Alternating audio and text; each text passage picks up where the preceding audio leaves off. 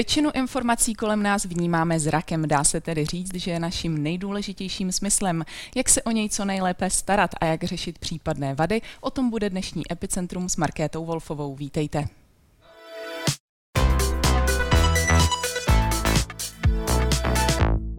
Ve studiu vítám přednostku oční kliniky Všeobecné fakultní nemocnice v Praze Jarmilu Hajsigrovou. Dobrý den. Dobrý den.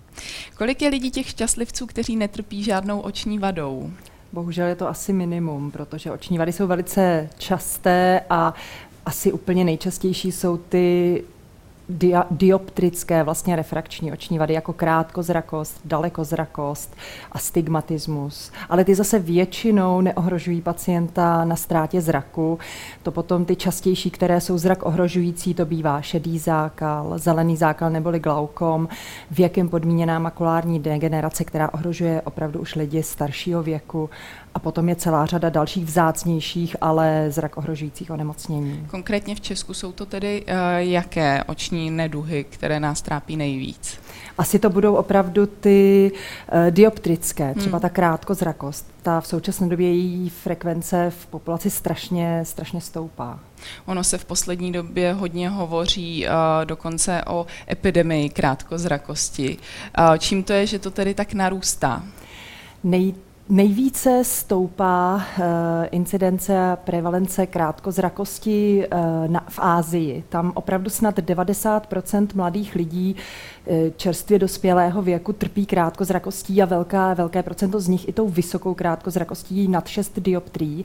V Evropě to není ještě takhle vysoké číslo a posledních, řekněme třeba pět let, se velmi výzkum zaměřuje na to, proč tato v uvozovkách epidemie vůbec nastává.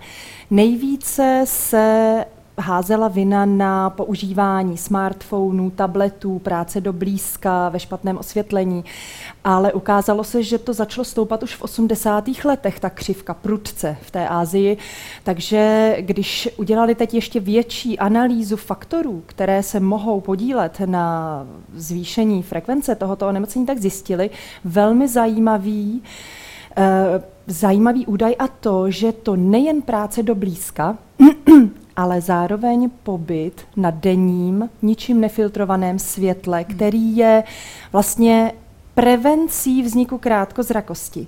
Takže zjistili, že ti Aziaté vlastně nejenže hodně pracují do blízka, učí se třeba ty malé děti, ono to je třeba nejčastější v tom šk- raném školním věku, ta, ten prudký nárůst, že začnou pracovat do blízka tím, že dělají domácí úkoly, ale dělají je doma. Mm-hmm. A vlastně za umělého osvětlení. A vadí vlastně i denní světlo, které je přefiltrované přes okno, protože se z toho světla vytratí některá UV záření, které pro to normální fungování oka jsou důležité. Takže každý člověk, z toho byl úzus, by měl, hlavně když se to oko vyvíjí a roste v tom malém, vlastně jako dítě v malém a předškolním a školním věku, že by mělo dítě trávit aspoň dvě hodiny denně venku, na čerstvém vzduchu vlastně, ale zároveň na denním ničím nefiltrovaném světle. Hmm. Je to i tak, že si na tom denním světle celkově to oko může odpočinout protože my máme zažito, že si odpočine hlavně, když ho zavřeme a spíme, tak uh, to denní světlo vlastně taky pomáhá. Denní světlo je vlastně přirozené a jakmile do toho oka padají uh, různé vlnové délky, umělého, třeba i v kombinaci právě s denním světlem, tak to oko je z toho v uvozovkách jakoby zmatené. Musí ty signály nějak jinak zpracovávat a paradoxně to dává signál tomu oku, že má růst. Ještě není úplně jasný princip proč, hmm. ale zjistilo se, že tomu tak je. Také jsem slyšela, že dokonce krát, krátkozrakost uh, je nějak spojená s tím, jak je člověk vzdělaný. Je to pravda? Nebo... Což je přesně ta práce do blízka, protože Přednášela jsem zrovna v úterý medikům o krátkozrakosti a oni si mi stěžovali, že jim přibývají dioptrie během studia, ale to je přesně ono. Jsou zavření doma a maximum jejich soustředění je do blízka, protože se prostě hodně učí. A mnohem víc než normální jiná populace. A to je to tež prostě pro jakéhokoliv vysokoškolsky vzdělaného člověka, že hodně čte. To oko, já jsem se někde dočetla takovou, eh, takovou mě pobavila pomůcku 20-20-20, že každých 20 minut té práce do blízka by člověk měl trošku nechat odpočinout tomu oku, že by na 20 vteřin měl koukat do vzdálenosti 20 stop, ona je to mm. americká poučka, což je asi 6 metrů. Takže vlastně na každých 20 minut práce do blízka se aspoň na chvilku na těch 20 vteřin podívat do dálky. Hmm. Krátkozrakost je tedy věc, kterou můžeme nějak ovlivnit. Co ty jiné uh, oční vady? Uh, ovlivňujeme je nějak v průběhu našeho života? Podmiňujeme nějak ten jejich vznik? Pokud se bavíme o dalších refrakčních, to znamená dioptrických vadách, tak tam asi se nedá říct, tam není známo, že bychom nějak ovlivňovali dalekozrakost nebo astigmatismus. Co se týče třeba šedého zákalu, co se týče věkem podmíněné makulární degenerace, to jsou onemocnění, která každá má svoje spektrum jakoby rizikových eh, faktorů, které mohou přispět k rozvoji. Třeba ta věkem podmíněná makulární degenerace je známo, že ji nesmírně zhoršuje kouření. Mm-hmm. To znamená právě to zužování cév na základě vlastně chronického kouření je důležitým rizikovým faktorem rozvoje věkem podmíněné makulární degenerace.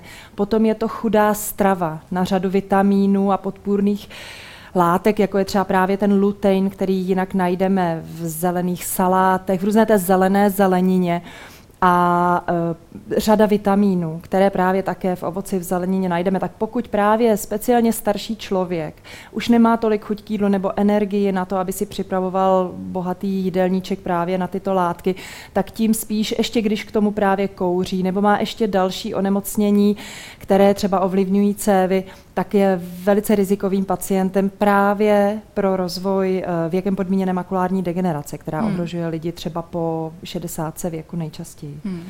Tím, jak jsou dioptrické vady rozšířené, máme mnoho možností, jak je řešit, ať už jsou to brýle, čočky, laserová operace. Co z toho doporučujete v jakých případech nebo čemu se kdy vyhnout? Pokud se mě zeptáte jako očního lékaře, tak my vlastně v naprosté většině preferujeme brýle. Hmm. Oni jsou prostě pro pacienta nejbezpečnější. Dají se jednoduše upravit a hlavně nedochází vlastně k žádnému přímému kontaktu s okem, hmm. který vlastně je v případě těch kontaktních čoček hlavním rizikem. Kontaktní čočky jsou nyní na velmi vysoké úrovni, to znamená, usnadňují strašně velkému procentu uh, normální populace život, sporty a vlastně třeba i vystupování na veřejnosti. Nicméně hygiena, vlastně péče o ty kontaktní čočky je klíčová záležitost a potom taky původní stav oka. Pokud to oko a priori je třeba sušší, nebo pokud ten člověk má třeba nějaké vady výček nebo něco, tak je to oko náchylnější k tomu, aby se tam rozvinula infekce. Mm-hmm. A jen trochu zanedbání hygieny. Já dobře vím, že ty pacienti, co chodí k nám a mají těžké vředy rohovkové, že to jsou pacienti, kteří si nechali moc dlouho kontaktní čočky, déle než do, je doporučeno. Přespali v nich, nechali je do druhého dne. To znamená, tam prostě je podíl jak špatné hygieny, tak toho, že už to oko má vlastně moc té kontaktní čočky, nemůže tak dýchat dobře a ty, ta infekce tam má mnohem větší čas se rozvinout. A nebo lidé, kteří třeba je místo v tom sterilizačním roztoku opláchnou třeba pod tekoucí vodou v kohoutku, špinavýma rukama si je nasadí. Prostě to jsou Každé to nandání kontaktní čočky a sundání způsobí drobonká traumata povrchu oka. Drobonké, jako kdyby prostě dírky na tom oku nebo prostě porušení povrchu. A jakmile se tam dostane jen trochu něco třeba z té špinavé ruky nebo z té vody, která v sobě obsahuje třeba i prvoky, některé, tak to dáte na oko a máte, máte vlastně zaděláno na nějaké neštěstí. Hmm. Bohužel těch pacientů není tak málo a u nás se schromažďují v těch očních centrech fakultních nemocnic, hmm. takže my jsme trošku proti kontaktním čočkám, že my vidíme hlavně ty, eh, ty problémy. Co se týče refrakčních operací, tak eh, já o nich nemůžu tak vlastně široce hovořit, protože naše pracoviště zrovna ty refrakční výkony typu laserových operací neprovádí. Nicméně je známo, že jsou velice bezpečné, opět velice usnadní člověku život. Eh, Nicméně zase je zde určité okno, kdy jsou vhodné provádět. Pokud oko stále ještě roste a ty dioptrie přibývají, tak je nesmysl to hmm. vlastně skorigovat a e, je, pak je riziko, že to bude dále pokračovat. A pokud to zase děláte moc pozdě třeba, tak e, to oko se mu mění uvnitř čočka. Člověk začíná mít právě takovou tu stařeckou vetchozrakost, kdy začne oddalovat a vlastně se brýlí nezbaví, protože skoriguje na dálku to vidění tím, tou laserovou operací, ale začne se mu měnit vidění na blízko. Hmm. A to lidi si neuvědomí třeba v těch 35, kdy konečně si třeba vydělají na, na tu operaci, která uh, není tak levná. Takže, anebo mají třeba, začínají mít větší problémy k stáru se suchým okem a to je další kontraindikace hmm. provedení této operace. Takže uh, co se týče čoček a laserových operací, eh, refrakčních nebo dá se ještě třetí varianta, že odoperujete vlastně čirou čočku, že člověk nemusí mít šedý základ, vy odoperujete čirou čočku a vlastně tam vložíte čočku jiné dioptrie a tím vykorigujete třeba hodně vysokou vadu typu minus 16 dioptrií třeba eh, krátkozrakosti. Mm-hmm. Tam už třeba to vůbec nejde laserem, ale musí se to udělat operací čočky. Všecko toto je rizikem. Uvědomte si, že brýle jenom nasadíte, odložíte, ale co se týče těch operací, tam opravdu řežete do oka a můžete zavléct infekci, prostě komplikace to nepochybně může vyvolat. Hmm. Takže to si musí každý pacient zvážit, zda ten přínos mu převáží ta rizika. Hmm.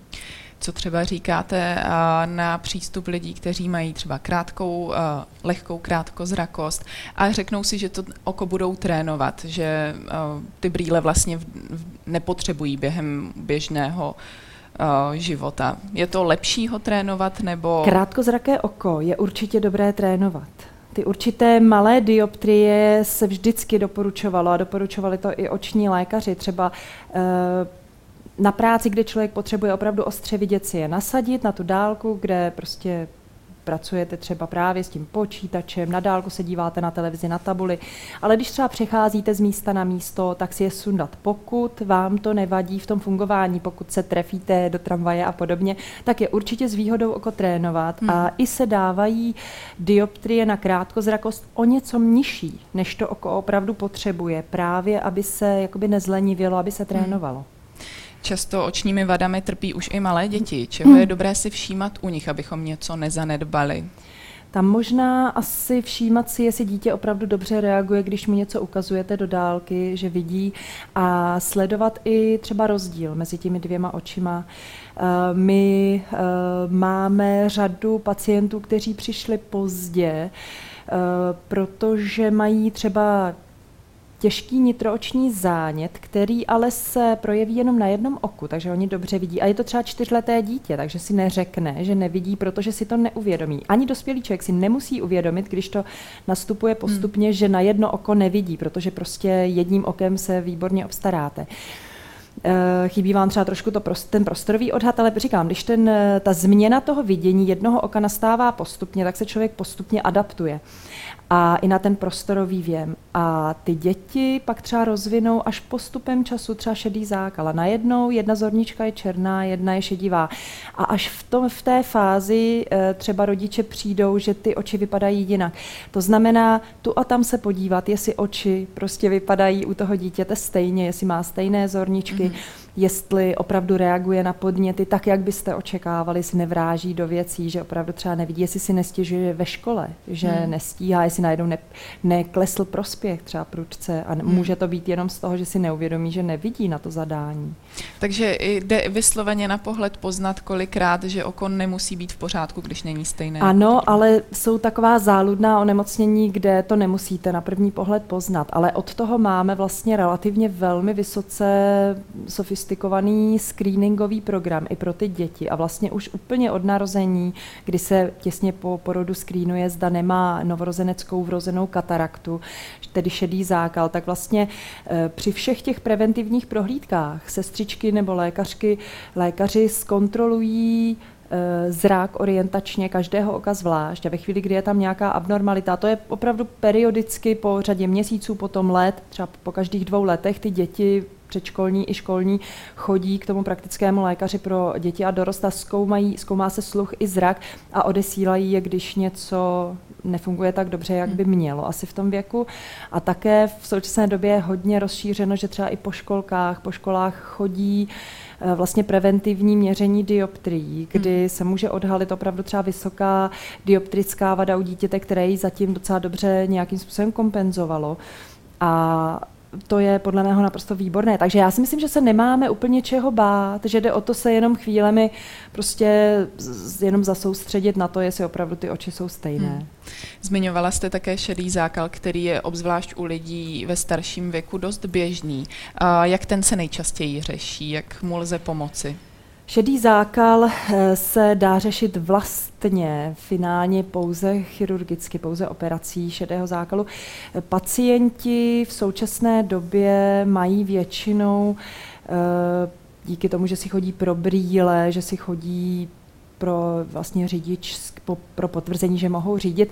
Docela dobrý opět screening šedého zákalu. Řekla bych, že skoro až příliš dobrý, protože v současné době je trend, že pacienti chodí, já bych řekla skoro až moc brzo na tu operaci, mm-hmm. že se jim o pár písmenek zhorší vidění, lékař diagnostikuje šedý zákal a vlastně i hned e, posílá k operaci.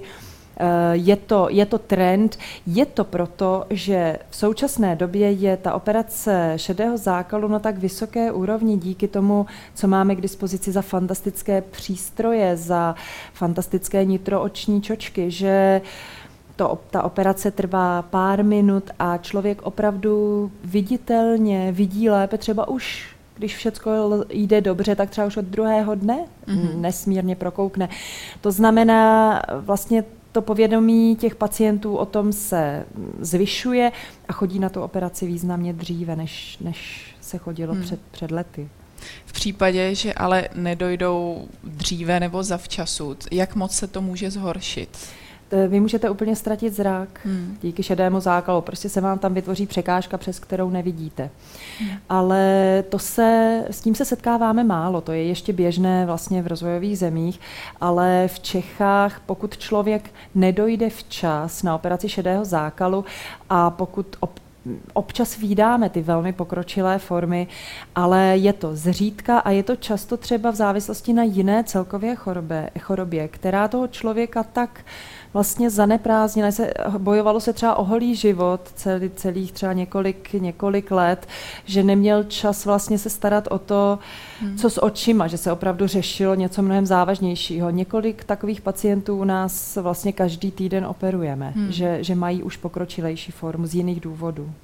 Ještě se zastavme u unikátního očního přístroje, který začala vaše klinika využívat a který fotí oční pozadí novým způsobem. O co konkrétně jde, jaký je jeho hlavní přínos? Jeho hlavní přínos je eh, mnohočetnost, co nám nabídne za výstup z toho focení a také úhel záběru, jaký vlastně můžeme vidět, když se podíváme tady na tabuli, tady máme v těch eh, dvou soustředních kružnicích uh, obrázek, jaký je asi rozsah fotografie normálním přístrojem, který nám fotí oční pozadí. A to, co vidíme, vlastně ten hlavní obrázek je složený ze dvou. To je rozsah, jakým nám oční pozadí vyfotí nový, nová fundus kamera, nový fotopřístroj Clarus. Je to vlastně na ty dvě fotky 133 stupňů úhlových, s tím, že předtím byla norma třeba 50. Hmm. Dá se složit až šest takovýchto obrázků až na 267 stupňů. Je to velmi jednoduchý, ten přístroj na obsluhu, velmi jednoduše. Takovýto obrázek můžete získat dokonce bez rozkapání. Mm-hmm. Když potom rozkapete pacienta, takže má širší zorničku, tak potom je to naprosto bezproblémové vyfocení. A e, kromě vlastně toho e, červeného snímku, což je základ pro e, naší vlastně sledování různých onemocnění i jejich diagnostiku, tak my můžeme pomocí tohoto přístroje fotit i třeba cévy v oku. Tady zrovna vidíme, když se napustí žilní řečiště třeba na ruce kontrastní látkou, takzvaným fluoresceinem, tak on se rozlije do všech cév na těle a my ho tímto přístrojem můžeme vyfotit ty cévy s tou kontrastní látkou. Eh, fotili jsme to vždycky takto, i na všech jiných přístrojích, ale nyní už v těch nejčastnějších fázích vlastně na každé fotce máme i tu periferii. Mm-hmm. Předtím jsme museli vlastně pacientovi říkat, koukejte napravo, nalevo, přejíždět z oka do oka a vlastně jsme ztratili spoustu v uvozovkách informace, jak vlastně se ty cévy barvily. Teď máme na jeden snímek vlastně to oko úplně celé. Hmm. To je, pro nás je to nesmírný diagnostický přínos, takže my potom můžeme lépe léčit. My víme, že jsou tady oblasti, kde prostě je to nedokrvené, že je to nutno olejzrovat, toto je třeba těžká, eh, to jsou těžké diabetické změny z uzávěry cév. Eh, pro nás, pro sledování pacientů, časnou diagnostiku, třeba i nádorů právě cévních onemocnění typu diabetické retinopatie, je to Dalo by se to charakterizovat přístroj, na který jsme dlouho čekali. Hmm. Takže hlavní výhodou pro vás je tedy celistejší obraz. Co sám pacient má se vyšetření jakkoliv obávat? Ne, to světlo je relativně ostré, to, hmm. které, které na, to oko, na to oko zasvítí, ale je to velmi krátkodobé. A vlastně díky tomu, že je to na jeden vlastně záblesk celé oko, tak vlastně ho ušetříme těch dalších záblesků, které hmm. bychom jinak využívali na focení těch dalších částí hmm. té sítnice. To znamená, vlastně ve finále je to pro něj pohodlnější.